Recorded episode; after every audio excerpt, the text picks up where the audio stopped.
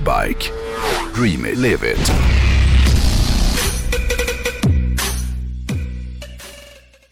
Det jag grubblat lite kring är hur, eller kanske till och med om, motorcyklar har en framtid i en värld med självkörande bilar. Oj, vilken intressant tanke. Ja, och för att kunna svara på det här så har jag faktiskt försökt läsa på lite på nätet gällande vad experterna säger i frågan. För det är ju inte helt enkelt Nej. liksom. Eh, bilar blir ju bara smartare och smartare och säkrare och säkrare. Men så är det ju inte med hojar. Det som gör hojåkningen så tillfredsställande är ju att den inte är helt säker. Ja. Jag vill ju hävda att det vi brukar kalla frihetskänsla egentligen är ett resultat av att man liksom blir påmind om att man faktiskt är dödlig och när man är ute och kör hoj. Och att det är liksom känslan av sårbarhet som gör att man känner att man lever på något sätt. Kommer Eh, du berätta för våra lyssnare att du höll på att köra ihjäl dig? Nej, det höll jag inte på. Jag, jag kom lite för fort in i en kurva. Men det gick bra. Men det tar vi en annan gång tror jag. Det, är sånt som händer. Nej men, det är en väldigt stor del av tjusningen med att köra hoj eh, är ju att det inte är helt säkert. Eh, Och, och på ett sätt så känns det ju lite som att det här skulle kunna vara svårt att förena med framtidens allt mer säkra och fyrkantiga liksom, trafiksituation. Ja. Eh, Det finns ju lite olika idéer om hur framtiden ser ut eh, när det kommer till hur hojar och självkörande bilar ska kunna samsas på vägarna. Jag tänkte att vi ska titta lite närmare på det här idag. 2019 så släppte nämligen The European Automobile Association en skrivelse där de försökte svara på frågan How will automated cars impact motorcycle safety? Det är en ganska omfattande dokument det här. Det, förlåt, det, det, det känns som att det kan ju gå åt två håll. Ja. Antingen så blir det mycket bättre för alla motorcyklar därför att bilarna, bilarna ser dem där förarna idag inte ser dem. Ja, just det. Eller så blir det Det är jätte... svårt att... svårt ja, vi ska, vi ska se vad vi kommer fram till. Men en sak som European Automobile Association, som de kom fram till, och nu, och nu läser jag i det här dokumentet då. The systems work quite well in some situations, such as detecting larger objects, with a defined or standardized shape, such as cars, trucks or traffic signs. Ah. However, the detection of smaller dynamic objects present challenges to sensors and algorithms. Therefore, automated systems should significantly improve the detection rate of motorcycles. Nu händer det ju så jävla mycket med utvecklingen av den här tekniken så det kanske inte kommer vara något så stort problem eh, i framtiden när vi väl liksom befinner oss i en framtid där bilarna styrs helt av AI då. Men än så länge så är det ett litet problem för kamerorna och datorerna att förstå vad det är de ser när det kommer en motorcykel. För en grej med den här tekniken är ju att den fungerar på så sätt att kamerorna på bilarna idag, de, de filmar ju inte bara det som händer runt omkring dem när de kör, utan kamerorna är faktiskt programmerade att leta efter specifik data. Och den här datan då, sen, den sätts sedan blixtsnabbt ihop med liksom, historisk data. Och sen så skapar datorn en komplett bild av situationen och låter bilen agera utifrån vad datorn kommer fram till då. Det- För mig är det här så obegripligt, för det gick så fort Ja. från att att såna här, man såg såna här robotbiltester Ja. när de kör på test, så att fejkade stadsmiljöer och bilarna är så korkade så att de kör upp på Ja, trottoaren går och tvärstannar och vägrar köra igen och allting. Och nu plötsligt så... Ja, men det är att datakraften för, varje år blir så enormt mycket större. Men det, liksom. det, Nej, jag håller med Man dig. har inte hängt med riktigt. Nej. Nu var det ett ganska förenklat sätt att förklara hur själv, självkörande bilar fungerar, men jag tror att folk fattar. Ja. Men det som är coolt med det här, det är ju att ju mer data som till exempel alla Tesla-kameror får in, ju smartare blir deras AI. För det är ju naturligtvis ett stort gemensamt AI-system för alla bilar som samlar på sig information eh, och erfarenheter från sina bilar. Så ju fler bilar som kommer ut på vägarna och som har den här tekniken, ju smartare blir liksom Teslas superdator. Ja. Så i framtiden kommer ju de här systemen säkert kunna se motorcyklar på ett sätt som vanliga förare absolut inte kan idag. Vilket skulle kunna innebära att det blir mycket säkrare att köra hoj i framtiden. För bilförare som inte ser hojar idag, det är ju en av de stora riskerna för motorcykelförare.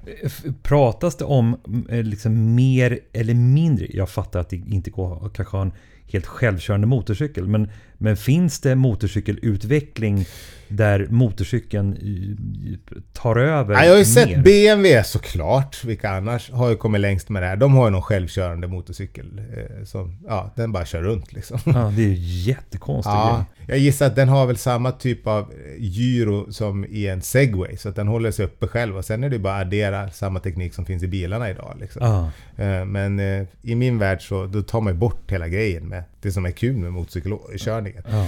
Eh, Men förmodligen så, så kommer det bli så att motorcykeltillverkare, de kommer ju behöva montera någon form av sensor som gör att bilarna direkt förstår att det är en motorcykel som kommer åkande. Det känns ju inte som att det är speciellt krångligt. Nej, och den typen av sensorer skulle man ju kunna eh, liksom lätt montera även på äldre hojar. Ja. Men problemet som kvarstår är ju att även om framtidens bilar kommer se hojar och kommer kunna prata med andra bilar så kommer de ju inte kunna prata med människorna som sitter på hojen. Nej. Så om det kommer någon gasglad jävel flygande mellan bilarna på liksom en Ninja H2 som ju vid den tiden kommer vara en veteranhoj då kan det bli error i datorn, eller kanske inte blir error, men men det blir omöjligt för bilen att läsa situationen. Det blir ganska tydligt då att den svagaste länken i en AI-framtid, det är ju människorna, vilket fuckar upp liksom ett annars förmodligen nästintill felfritt system eftersom de inte följer de reglerna som datorerna jobbar utifrån. Ja.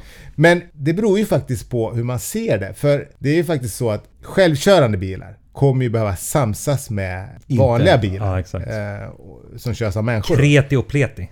Exakt. Eller det kanske de förresten kommer behöva göra för alltid. För, för tänk om du till exempel ska flytta ett hus. Mm. Eller om du kör liksom del, så här vindkraftverk. Du vet man möter en sån här lastbil. Bred, ja. Ja, det, det är såna här jättetransporter.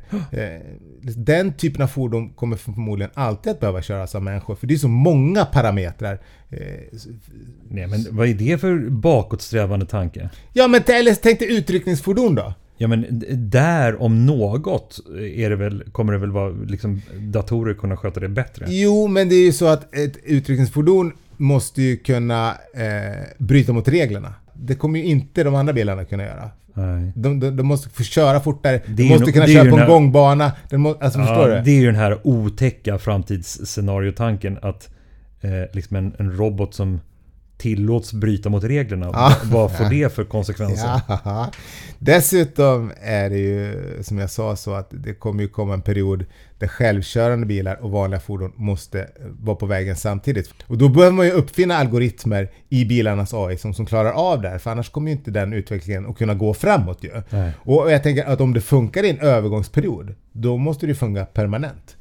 Ja. Så att, eh, ja, jag vet inte. Det, det känns som att det, det, det nog kommer bli bra. En annan grej som oftast glöms bort när man diskuterar huruvida motorcykeln inte kommer ha en plats i självkörande samhällen är att man glömmer bort en jävligt viktig sak. Eh, för man tänker oftast på frågan ur ett amerikanskt eller ett europeiskt perspektiv. Ja. I USA och Europa, här kör vi hoj för att vi tycker det är kul. Ja. Men om man åker till länder som typ Kina eller Indien eller Indonesien eller Vietnam, där är ju motorcykeln livsviktig för att de liksom här enorma samhällena ska fungera. Där har ju folk hoj istället för bil. Liksom. Så är det. Eh, och det här är också de absolut största marknaderna för tillverkare av fordon. Så de kommer ju behöva anpassa sina hojar till framtiden oavsett hur den ser ut. Och de styrande i till exempel Kina, de kommer inte kunna förbjuda hojar att existera för då kollapsar ju hela systemet. Helt enkelt för att det är för många som är beroende av hojen för att överleva. Ja. Så, så om man ska sammanfatta det här så skulle man kanske kunna säga att det är lite för tidigt att spå kring hur framtiden kommer se ut gällande